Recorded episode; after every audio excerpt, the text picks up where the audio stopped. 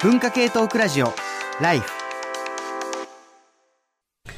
こんばんは、鈴木健介です。時刻は1時を回りました。文化系トークラジオライフ。ここから朝の4時まで生放送。今月は、まあ、10月ね、いつもあ下旬に放送している偶数月の、まあ、ライフなんですけれども、あいろいろとね、日程が変わりまして、えー今月11月の14日、まあ、明けて15日の1時と、えーいうことになっている。あ今、ナチュラルに喋り出しましたけど、僕のことわかります？えーこの番組のあのメインパーソナリティを、えーやっておりました。えー過去形、えー鈴木健介です。あのーまあ、なんかね、あのー、1年半ぶりぐらい、2020年の6月以来の登場らしいんですけれども、あのー正直、番組の段取りがもう分かってません。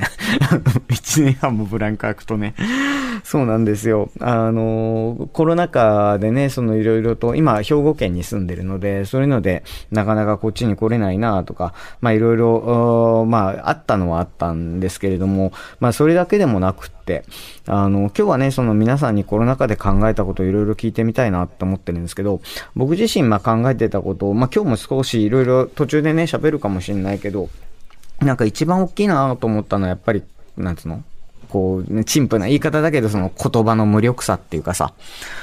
例えば、こう、日々、こう、いろんな数字が積み上がっていくじゃないですか。で、その積み上がっていく数字もそうだし、そこから、なんだろうな、まあ、インターネット見てても、その、断片的な、まあ、情報で、こう、物事を判断して、あれがいいとか悪いとか、こう、すごいいろんな、こう、ネットの情報が飛び交って、みたいな。で、そういうのが、まあ、あの、の中でも、やっぱり一番なんかしんどかったのは、その、日々の情報に踊らさず、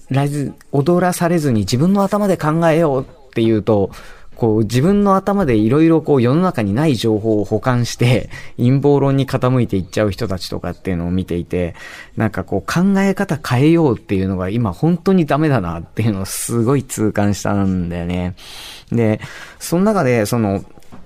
まあ、例えばまあ自分の大学の仕事とかはちょっといろいろね、すごい説明が必要だからあんまり、あの人には言ってないんですけど、かなりいろんな、まあ仕事をしたりとか、あともう何冊も本とか原稿とか書いたりとか、まあしてたんですけれども、わかりやすいところで言うとね、あの、某 IT 企業のあの仕事をしてね、あの、2チャンネル創設者の人が、あの、え何や、やってたっていうんでちょっと話題になったやつ、僕もやってたんですけど、そういうちょっと IT 企業さんのお仕事を受けたりとか、あとね、テレビに出るようになったりとか、まあそういう、あの、この1年半とか振り返ると、実はもう一番自粛してなかった1年半だったな、というふうに思っていて。でも、その中で、そのライフからはちょっとまあ遠かったんですよね。なんでかっていうと、やっぱりそういう、今までやってこの1年半やってきた仕事って、その答えのある言葉が求められる、まあ仕事。例えば賛成しない人が、まあ、いるじゃないニュースの解説とかしてても、とか、あとなんだろうね、その企業さんだったらもう明日儲けになることを説明しないといけないし、で、その、そういうなんか答えのある仕事みたいなもの、答えのあるその言葉を求められる仕事をやっぱり1年半ずっと、あの、集中的にやっていて、すごく感じたのは、マスメディア全体としては、そういう答えのある言葉を言えない、今そんな感じがすごくこう広がってるなとは思っていて、なんかこうタレントさんにしてもスポーツ選手の方にしてもお笑い芸人の方にしても、こう、批判されない言葉をどう選ぶか、そのためにどうネット見とくかみたいな、まあ感じにすごいなっていったな、この1年半っていうのをすごい思ったりしています。だからまあ、あのー深夜のね、トークラジオっていうのももしかすると、その、1年半前、あるいは2年前、コロナ前とは、まあ、選ばれる言葉、使われる言葉っていうのが変わってるのかもなと、まあ思ったりするし、実は僕の中では、その変わったなっていう感じのメールいろいろいただいてるんですけど、来年にはね、また変わってくるよって思っていて、だかその次に何が起こるみたいな話もね、あの、いずれできたらいいなとは思ってますが、今日は、聞き役です。皆さんのメールをね、あの、たくさん読んでいきたいなと、えー思って、えーいるんですけれども、さて、オープニングトーク、えー僕のなんかこう、作ったオープニングテーマ曲も終わったことなので、一曲挟んだ、あところで、えーつ、よいしょ、本格的にテーマの説明の方行きましょうかね。今日1曲目にお届けするのは、もうあの、11月に配信が開始されて、あの、君の大好きなものなら、多分明日にはきっと好きっていうサビの歌詞を聞くたびに本当もう電車の中でポロポロ泣いてたんですけど、あの、こんなね、あの、時代でもこんな、あの、美しい歌をかける人は本当に、なんていうか、どんな気持ちで生きてきたらこんな曲が書けるんだろうと思いながらずっと聞いてました。えー、現在公開中の映画、劇場版昨日何食べたの主題歌、あスピッツの新曲です。聴いてください。大好物。文化系トークラジオ、ライフ。文化系トークラジオライフ、今日は11月14日の、まあ、生放送ね、今日もちょっとスピッツ聞いていただいてる間にもね、もうすごいなんか、い、いい曲だわって言ってたんですけれども、ここで、えー、一つ、えー、ラジコで、えー、今日の放送をお聞きの方にお知らせです。今夜はね、ラジコのメンテナンスが、えー、あります。ですので、断続的に数分程度、えー、配信が中断する可能性があるんですね。で、もしも、えー、ラジコでお聞きの途中に音声が切れてしまった場合なんですけれども、数分置いて、再度つなぎ直すか、あの、ラジオね、お手元にある方は地上波のラジオとか、えもしくは、あの、ツイキャスでの動画中継もやっておりますので、えそちらの方をご利用いただければと思いますし、また、えラジコタイムフリーでの追っかけ再生でも、え聞き直すことができます。ということなのでね、あの、ちょっとね、えー、ラジコリスナーの方々にはご不便をおかけするところが、まあ、あるかもしれませんけれども、えどうも今日もね、4時まで生放送でやっていきますんで、ぜひ、えー、最後最後までお付き合いいただければと思っております。さて、さっきもね、ちょっとオープニングで言ったんですけれども、今日はね、こうみんなの話を聞こうということで、多分あの過去のライフで一回もこのタイプのあのタイトルなかったはずなんですけど、自分で紹介しなきゃいけないのでしますね。え今日のテーマ、聞いてよチャーリー、私がコロナ禍に考えたこと。ということで、まあ、自分で言うんかいみたいなところもあるんですが、まあ、リスナーの皆さんからもね、あの、コロナ禍で、えー、起きた様々な生活様式や人間関係の変化、その中であなたが気づいたこと、考えたことというテーマでメールを募集しております。メールアドレスは life.tbs.co.jp です。もうね、メール今日は本当にたくさんたくさんいただいていて、もうあの読み切れるかどうか不安なぐらいなんですけれども、えー、ラジオネームモレン、33歳男、練馬区。コロナの感染者数が減少傾向にあり、少しずつかつての日常に戻りつつある中で感じたことがあります。それは気分が少し憂鬱なことです。うん、テレワークが進み、良い面はたくさんありましたが、 Slack の未読は常に溜まり、 Zoom ミーティングが隙間なくカレンダーを埋め尽くすようになりました。このまま飲み会や対面イベントが復活したらどうなってしまうのでしょうか。もちろんコロナが収束するのはいいことですし、まだまだ予断を許さない状況ではありますが、以前より時間に追われる日々が待ち受けているのではないかと考えてしまいます。コロナが落ち着いたらを言い訳に逃げてきたことが少しずつ押し寄せてきています。そんな現実に憂鬱な気分を抱えているのは自分だけではないですよね。教えてチャーリー。まあ、再会っていうのをね、その歓迎できる人も、まあそうじゃない人も、まあいるとは思うんですけれども、多分その、なんだろう、これがあるから憂鬱っていうよりも、憂鬱ってさ、な、何がわ、なんでかわかんないけど憂鬱じゃないですか。で、なんかね、そういう時にその問題を切り分けて、これがもう問題の本質で、トントントンっていけたら多分憂鬱にはならないと思うんですよね。そういうなんか自分では抗いがたい流れみたいなものっていうのが、多分その背景にはあったりするのかな。もちろん僕になんかできる、ね、ことではないかもしれないけれども。もう一つ行きましょう。えー、ラジオネーム郊外鉱山。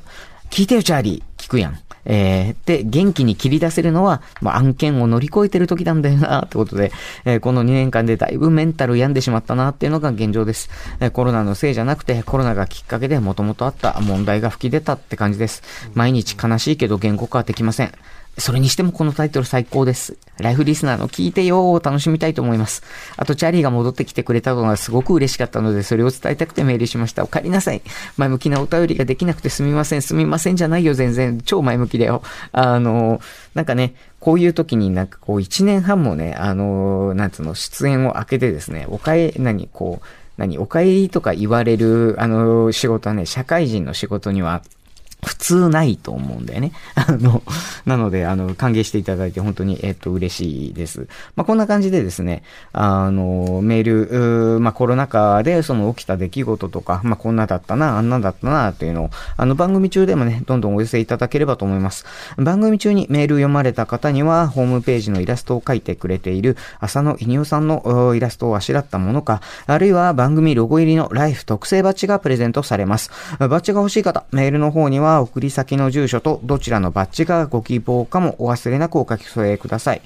今月もですね、ベストメール賞を出しております。ベストメール賞に選ばれた方にはベストメールバッジをプレゼントしております。ベストメール賞次回予告の方で発表しますんで、生放送中もどしどしメールを寄せください。メールのテーマ、あもう一度、コロナ禍で起きた様々な人間関係や生活様式や人間関係の変化、その中であなたが気づいたこと、考えたことを教えてください。メールアドレスは life@ トマーク tbs.co.jp です。もうね、最初に言った通り今日はもう久しぶりの生放送で、というかこう1年半のブランク開けていきなりあの3時間生放送はあのパーソナリティで司会やらされるのもまあまあだなと思ってるんですけども、段取り飛ばしてもね、あの、こと、この1年半いろいろ番組を支えてくれた今日一緒にあのね、出演してくれている方々が何とかしてくれると信じて、あの胸を借りていこうと思ってるんですけれども、その胸を貸してくれるあの心強い仲間たちを紹介します。なんかバンドメンバーの紹介みたいだな。ということで、えー、まずは、あの、僕から見るとちょっと振り向かないと、あの、いけないところにいるんですが、後ろからきっと支えてくれるだろう、ドラムの立ち位置、違う、にいます、えー、情報社会学者、そして、まあ、この番組もかなり、えー、いろいろとメインで回してくれました、えー、塚越健二さんです。はい、こんばんは、塚越です。あ、元気だね。僕は元気にやります。そう、今なんかすごいドラムのポジションだから、今、後ろ見ないと喋れない。マイクとの対で後ろ見ないと喋れない。コロナ禍で、実は、こう、ブースがね、かなり分かれていて、椅子も、こう、飛び飛びというか、みんな結構遠くにいるので、過去ね、あの、コミュニケーション難しかったりもするんですけれども。うんうんうん。まあでもバンドはね、あの、後ろにいてもちゃんとね、そうですよ。なん、なんとかしますね、見渡せる、見渡せる。あじゃあ、あの、全体を今日は見渡しながらよろしくお願いします。はい、お願いします。えー、続きましてですね、まあ立ち位置としては、あの、本人はベースって言うかもしれないけど、ギターの立ち位置であろうと思われ、えー、ます。えー、僕と同じね、社会学がご専門です。えー、兵庫教育大永田夏樹先生です。はい、先生です。どうも。まあ、あのね、こう、なんかこう、ナッキーパイセンってこういう、いつも言ってたたんですけれども、うん、なんかこう今日はギターの立ち位置なんで 先生的なポジションで。よっしゃよっしゃ、もうね、チャーリーに聞いてほしい話がいっぱいあるよ。マジで、まあこの1年半ね、すごいちょっとお世話になっちゃいましたからね、あの、そういう意味では、あの、ライフのね、喋れる、あの、テーマのウィングもすごく広がったと思うので、今日はね、ともしかすると途中であの、ギターボーカルのパートも あるかもしれない。あの、ということで、あの、まだいっぱいメールも来てますので、あといっぱい読みながらやりましょう。よろしくお願いします。お願いします。そしてですね、えー、続きまして、あの、今度こそベースの立ち位置、リアルにベース弾かれます。あの、今日は大学の先生多め、えー、なんですけれども、千葉商科大学からやってまいりました。でも、どちらかというと僕の中では永遠の、なんでしょうね。ロックキッズを通り越した何かロックキッズという概念をまとったおじさんに なっております。えー、常見洋平さんです。どうもお久しぶりです。僕も3年ぶりなんですよね。あ、そうなんですか、ね、スタジオは。あのね、実はだから、チャーリーお帰りなさい会って僕、この中で唯一2回出てる人なんですよ。あの、そうだ。一時さ、ね、ほら、僕出始めた時、早水さんがやってたライフなんだよね、10年前で、会社員辞める週にね、ライフに出たっていうのをすごい覚えてて、その次の週には大学院にも入学してたんだけど、で、呼んでいただいて、さっきからチャーリーの前工場が大変素敵でね、あの、本当すごく、あ、ライフのスタジオってこう、10年前だからね、なんか若くてすごい、生きてたなと思って、すごいこんなにスタジオの居心地がいいのってナイスだなってね、なかなかナイスな空気感じゃない？ああ、これあれですね、活休再開ライブ的なやつですね、今日ああ、そういうこと、うん、なんか、そんな感じがする。なんかみんなが枯れてるけど、なんかいいなって感じで、ね、ライフは別に休止してなかったんだけどね。うん、そう。あでも、あの、そういう意味では、あの、常見さん、今日はね、あの、結構、まあ、大学絡みのものも、お仕事絡みのものも結構し、あの、メール来ておりますし、打ち合わせではね、いつもの常美さんでしたから、もういつもの感じで、あの、はいきっとやってくれると信じておりますので、どうぞよろしくお願いします。よろしくお願いしそして、えっ、と、オンキーボード、違うか。なんか今日だんだんよくわかんなくなってキーボード的な ということで、ます。プランナーの村山かなめさんです。こんばんは。今日はお招きありがとうございなんかもうます。バンドメンバー紹介、オープニングからみたいな。熱いメンバーを紹介するぜっていう。なんかね、そう、あの、俺、いまだに、あの、自分の授業でも、こう、ぜとかだぜったとか言うんですけど、あの、ゲイでもなんでもなくて、そういう、あの、風で喋るんですけど、今日はあんまりそういうことしませんけれども、あの、ぜひね、そういうちょっと、あの、ロックっぽいところはもう、あの、投げちゃうので、あの、空気読まずにガンガン、あの、言っていただいたらいいのかなと思っておりますし、またね、結構あの、今日、実は、いわゆる会社員が少ない中、あの、社会人としての、まあ、経験の、あの、ある方、まあ、何人かいますけれども、まあ、現役社会人ということで、まあ、そういう視点からのお話も聞けるかなと思っております。よろしくお願いします。よろしくお願いします。そしてね、こう、久しぶりに、まあ、スタジオに来てみたらね、あ結構一番遠いところにいる、もうパート、これ何なんだろうな。